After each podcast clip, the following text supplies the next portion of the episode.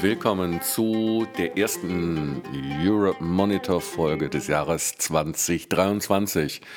Ich hoffe, ihr hattet alle schöne Feiertage und einen guten Rutsch ins neue Jahr. Auch während der Feiertage gab es ja einiges zu berichten zu unseren Themen. Und damit möchten wir auch heute anfangen, und zwar mit der Europäischen Union und dem Qatar Gate.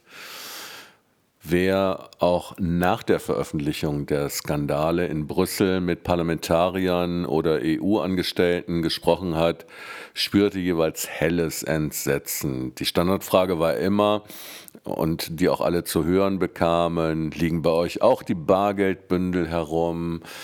Alle Vorteile also wurden gegen das System Brüssel wieder deutlich und äh, ja, scheinen sich zumindest zu bestätigen. Ähm, Populisten wie Viktor Orban werden sich die Hand reiben. So unter dem Motto, eine Hand wäscht hier die andere. So sieht das nun wirklich aus.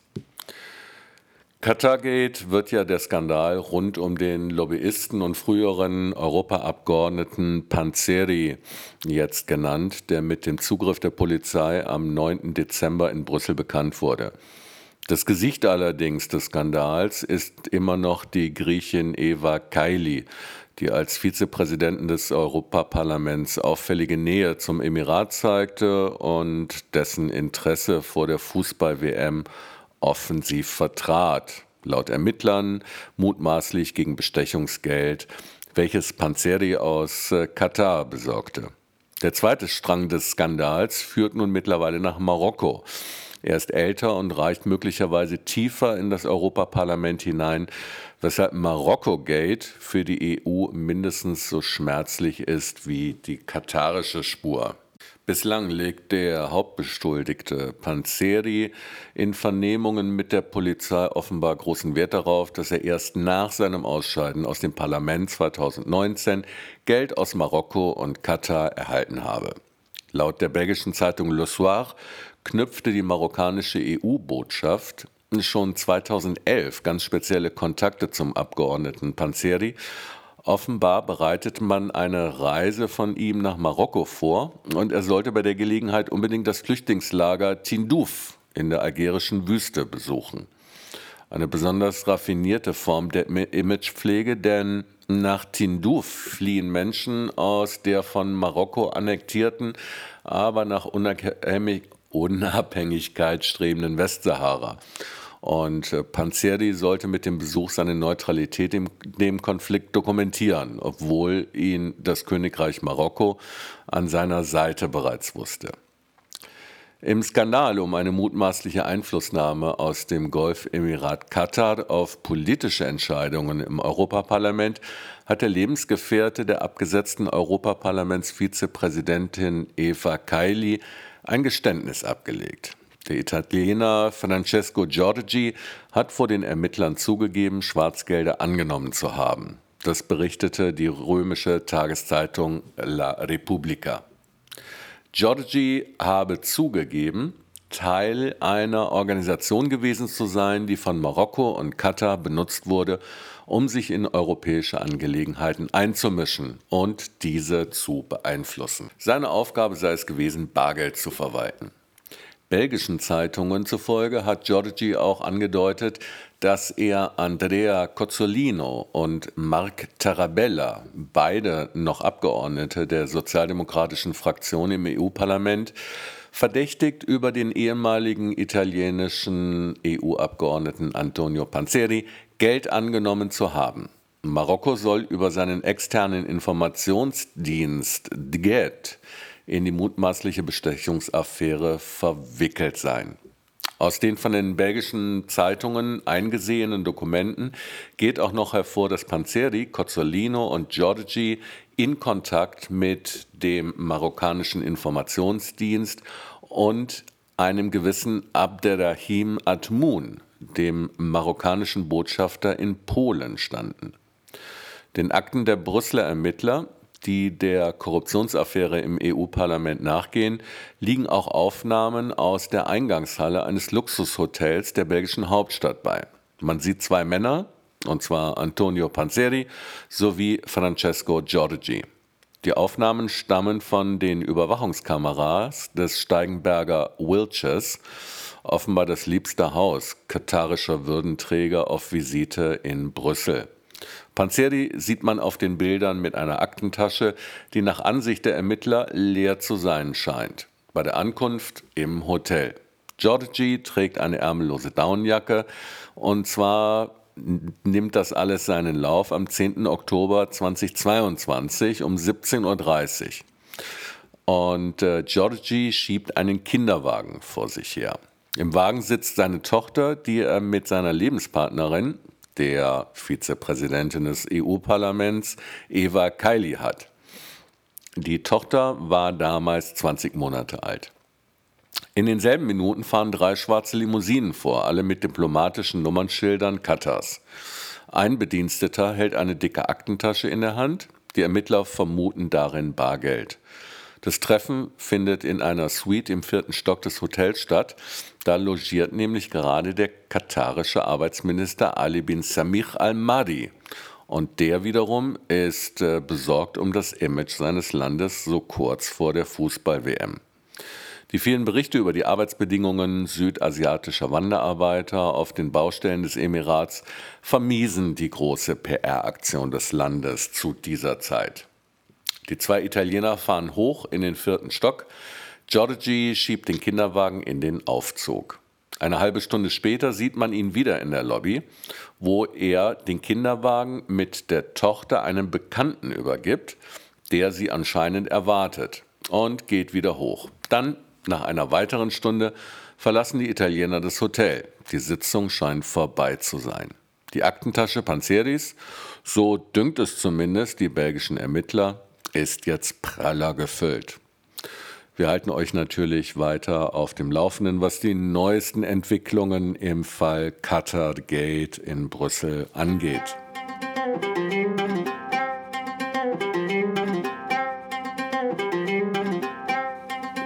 Von Belgien aus geht es nun nach Frankreich, wo die Urteile im Prozess um das Nizza-Attentat gesprochen wurden. Mit den Schlussworten der sieben Angeklagten ist Ende Dezember der Strafprozess in Paris zu dem mutmaßlichen Terroranschlag auf der Promenade des Anglais in Nizza damals am 14. Juli 2016 zu Ende gegangen.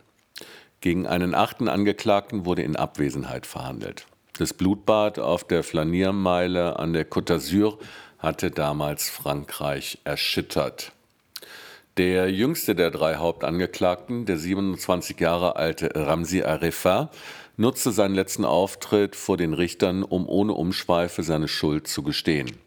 Ich habe es immer wieder gesagt, ich bin schuldig, eine Waffe verkauft zu haben, ohne darüber nachgedacht zu haben, sagte er. Dem äh, Franco-Tunesier wird vorgeworfen, die Tatwaffe für den Attentäter Mohamed Lawai Bouhel besorgt zu haben.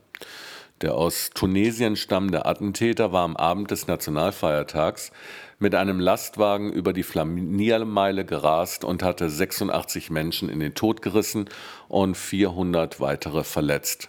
Als ihn Passanten an der Weiterfahrt hindern wollten, griff er zur Waffe. Er wurde schließlich bei einem Schusswechsel mit der Polizei getötet. Die anderen vier Angeklagten, die alle die albanische Staatsangehörigkeit besitzen, entschuldigten sich bei den Opfern. Es tut mir sehr leid, sagte der 44 Jahre alte Adan Henaich, laut der Übersetzung seines Dolmetschers. Henach hatte die automatische Pistole Ramsi Arefa verkauft, mit der der Attentäter am 14. Juli auf Sicherheitskräfte und Passanten zielte.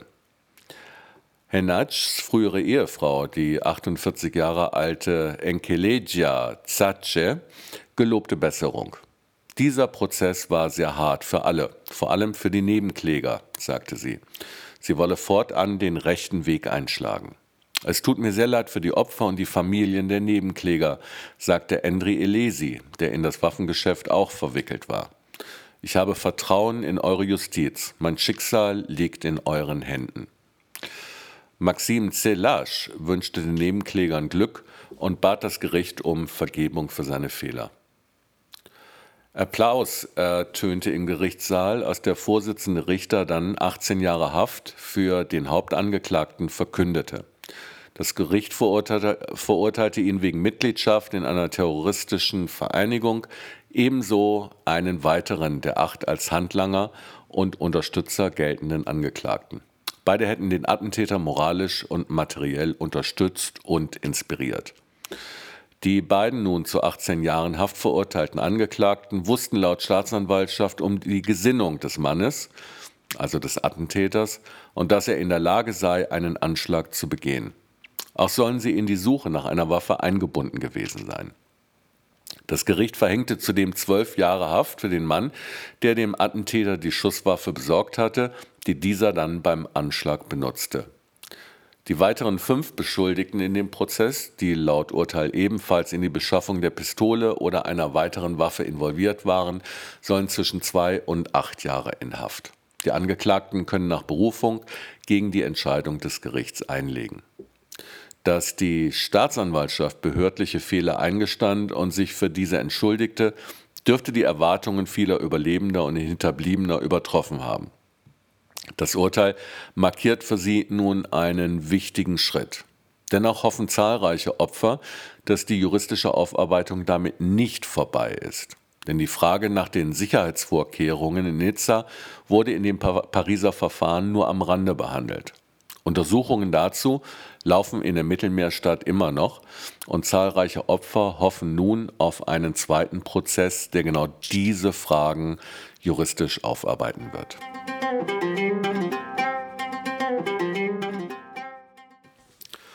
Nun zum Schluss noch nach Deutschland, wo das sogenannte Demokratiefördergesetz der deutschen Bundesregierung unter anderem auch ähm, dubiose Islamvereinigungen fördert.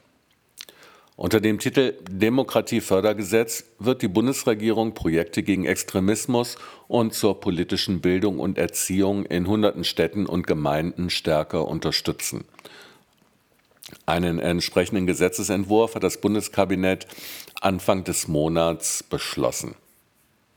Die beiden verantwortlichen Ministerinnen Nancy Faeser von der SPD und Innenministerin sowie Lisa Paus von den Grünen und zuständig für Familie und Jugend leiteten ihre Präsentation des Gesetzesvorhabens vor der Bundespressekonferenz mit langen Ausführungen zu der großen Reichsbürgerrazzia und zu fremdenfeindlichen Morden der vergangenen Jahrzehnte ein. Diese Bedrohungen erforderten nicht nur ein Vorgehen der Sicherheitsbehörden, sondern auch eine engagierte Zivilgesellschaft, sagte die Familienministerin. Mit dem Gesetz würden jene gestärkt, die sich Tätern entgegenstellen und Vielfalt fördern.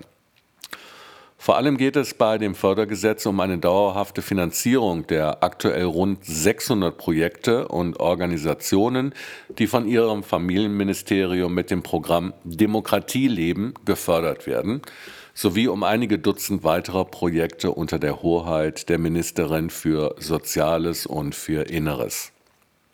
Faeser ergänzte, heute ist ein guter Tag für die Demokratie.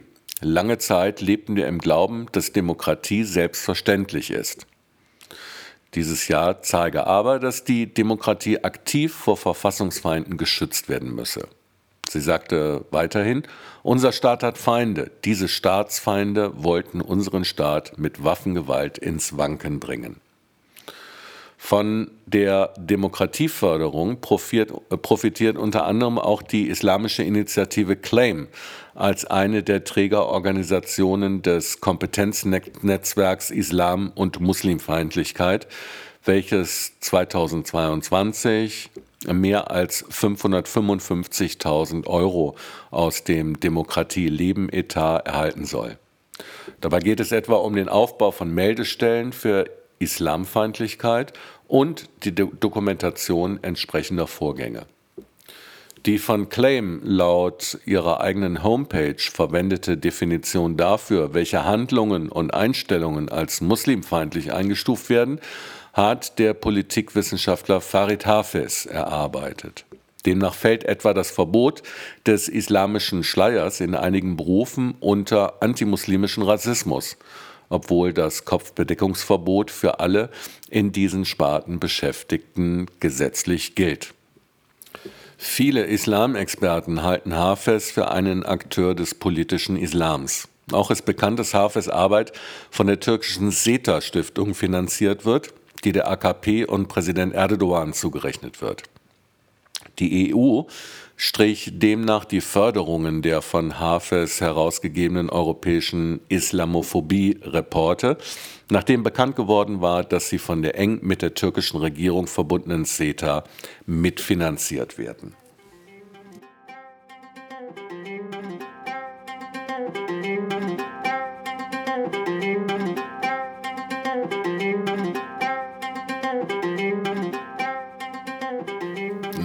So, das war's mal wieder für heute und äh, mit dem ersten Europamonitor des Jahres 2023. Ich hoffe, ihr könnt noch halbwegs äh, den Januar, so grau er auch ist, halbwegs genießen. Schaut immer mal wieder auch auf unserer Homepage vorbei. Wir sind gerade daran, äh, das Design äh, neu zu machen, sodass es aktuell vielleicht zu einigen Problemen kommen kann, die hauptsächlich technischer Natur sind. Aber wir hoffen, dass alles bald geregelt ist und ihr wieder den gewohnten äh, Zugang zu unserer Homepage mit all unseren Berichten habt. Ansonsten wird es auch noch einiges Neues geben in diesem Jahr an Videoproduktionen und an speziellen Podcasts mit sehr interessanten Gästen. Gehabt euch wohl. Ciao, ciao. Viele Grüße aus Wien. Euer Michael Laubsch.